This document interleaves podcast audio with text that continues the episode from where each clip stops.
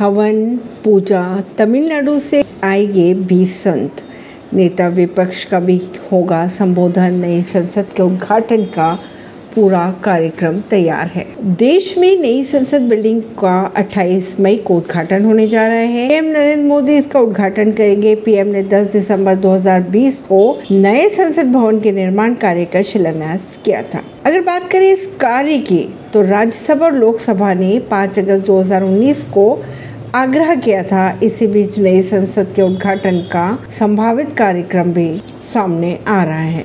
अब बात करें अगर 20 विपक्षी पार्टियों की तो नई संसद के उद्घाटन के बहिष्कार का ऐलान कर चुकी है। विपक्ष ये दलील दे रहा है कि नई संसद का उद्घाटन राष्ट्रपति से करवाना चाहिए, न कि प्रधानमंत्री को। वहीं बीजेपी विपक्ष की दलीलों को बेबुनियाद करार दे रही है। ऐसी खबरों को जानने के लिए जुड़े रहिए जनता सरिश्ता पॉडकास्ट से।